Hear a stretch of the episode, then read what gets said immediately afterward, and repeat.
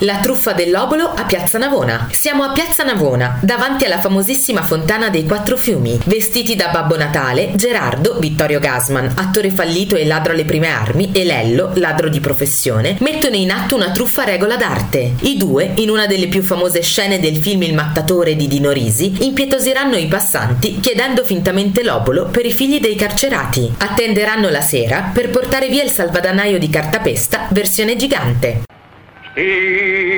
Già, non si vive di sole scarpe. E poi le pomidorate in faccia mi ricordavano troppo la vita di palcoscenico. Sotto Natale passammo quindi ad attività più redditizie. Del resto eravamo in piena regola.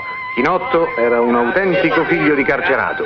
Io no, ma è colpa mia se mio padre non era mai stato in galera? Einsamwacht. Mettila dentro. Murda, bravi no, non vi affollate. Grazie per i carcerati. Ruhe. Schlaf, eh, abbiamo un piccolo ritardatario, eh, bra, a 50 lire solo, fate da qualche cosa di più a mamma, eh. Schlaf in himmlische Ruhe.